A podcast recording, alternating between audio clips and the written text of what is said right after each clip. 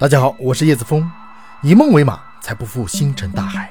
请锁定解密大世界，让我们一起来认识更大的世界。今天我们来聊火星上的门。自从登上火星后，好奇号总是能在上面发现些奇奇怪怪的东西。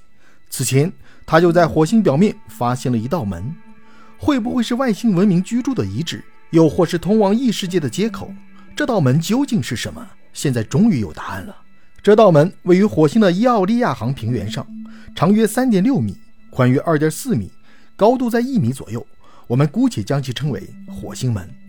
从好奇号传回的图片来看，火星门更像是人工开凿的一道石门，整体镶嵌在一处低矮的丘陵底部。规整的洞口使得它在火星表面异常瞩目。如果说它是自然形成的洞口，那也太巧合了。毕竟火星表面和地球有很大的不同，难以在自然条件下将岩石风化，因此不少人认为这道门就是火星文明的遗址。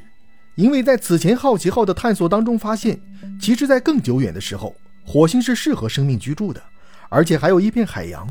这也就意味着，火星在久远的年代或许诞生了生命，甚至形成了文明。如果真的存在火星文明，他们如今都在哪里呢？有两种可能。第一种，随着环境的变迁，这些文明逐渐衰败，最终被掩埋在了风沙之下。另一种可能就是，火星生命的文明等级比人类高很多，他们在利用完星球的资源之后，就搬出了太阳系。不管怎么说，这样的想法实在是太超前了。毕竟，目前还没有任何确切的证据来表明火星上存在生物，更别说文明了。那么，从科学的角度来看，火星门。最有可能是什么东西呢？科学家猜测，火星门很有可能是在风化和侵蚀的作用下形成的自然景观。根据科学家们的研究，火星的大气层比地球的稀薄，密度只有地球的百分之一。然而，火星仍然有着强大的风力，这些风力不断侵蚀火星的表面，并带走表面的岩层和尘土。在火星门形成的区域，科学家们发现了一座座山丘，这座山丘被称为门山。科学家推测。在数百万年前，门山周围的土壤和岩石首先被火星的风力侵蚀。然而，由于门山拥有更高的高度和更稳定的地形，它阻挡了风力的侵蚀，因此围绕门山的区域形成了类似于门的空间结构。这就是火星门的基本形态。此外，科学家们还在火星门附近的区域发现了一些不同寻常的岩石构造，这些构造被称为 yardons，它们是由风侵蚀的沙和碎石粘合在一起。形成的长条状构造。不仅如此，当初有水的环境也是塑造如今火星地表的工匠之一。早期火星存在液态水的情况下，在地表形成的河流、滑坡、冲沟等地形地貌，研究表明，火星上存在着大量的类似于地球上的河流和冲沟。这意味着，在它的早期历史中，曾经存在着液态水。火星的流水侵蚀区域表现出很多类似于地球的地貌特征，如河流、冲沟。瀑布、三角洲等等，这些地表特征排列在一起，形成了典型的河流系统。对比地球的河流系统，它们都有一个源头和一个汇合点，同时还有河谷和陡壁这两种典型的地形。火星上流水侵蚀的遗迹显示，它们大多是在数十亿年前形成的。由于火星失去了早期的大气保护层，大气逐渐稀薄，光热更加充足，这使得火星表面的水蒸发殆尽，因此。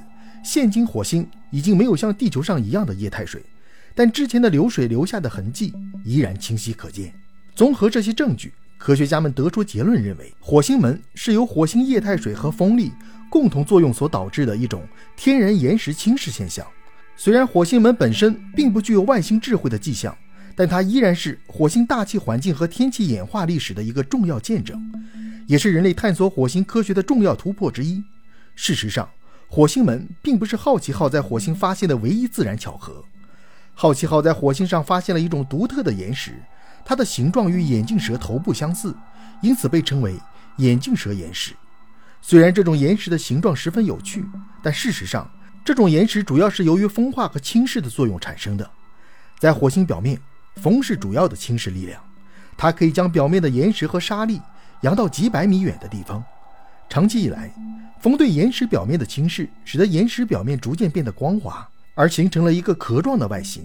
那么，眼镜蛇岩石的内部构成是怎样的呢？其内部可能是由不同成分的岩屑和矿物质构成的。好奇号探测器配备有各种科学仪器，通过对这些岩石的化学分析和显微镜观察，科学家们发现这些岩石是由火山岩熔融产生的。这种熔融岩经过风化和侵蚀，形成了眼镜蛇岩石的形状。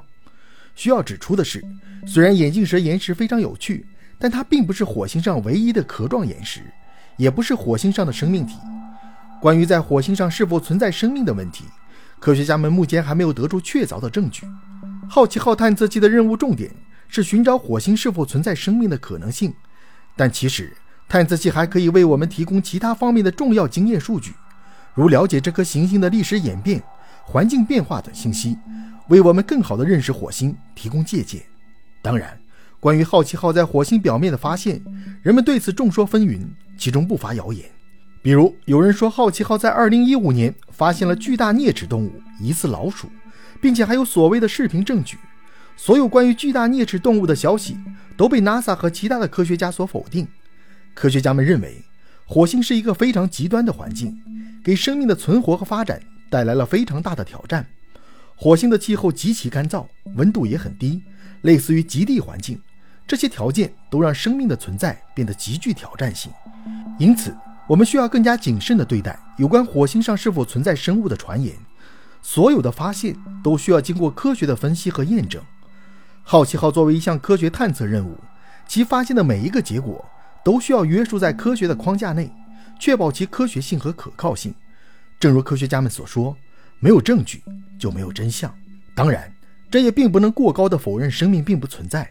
我们应该对好奇号探测器的探测成果保持关注，并期待。更多的科学发现。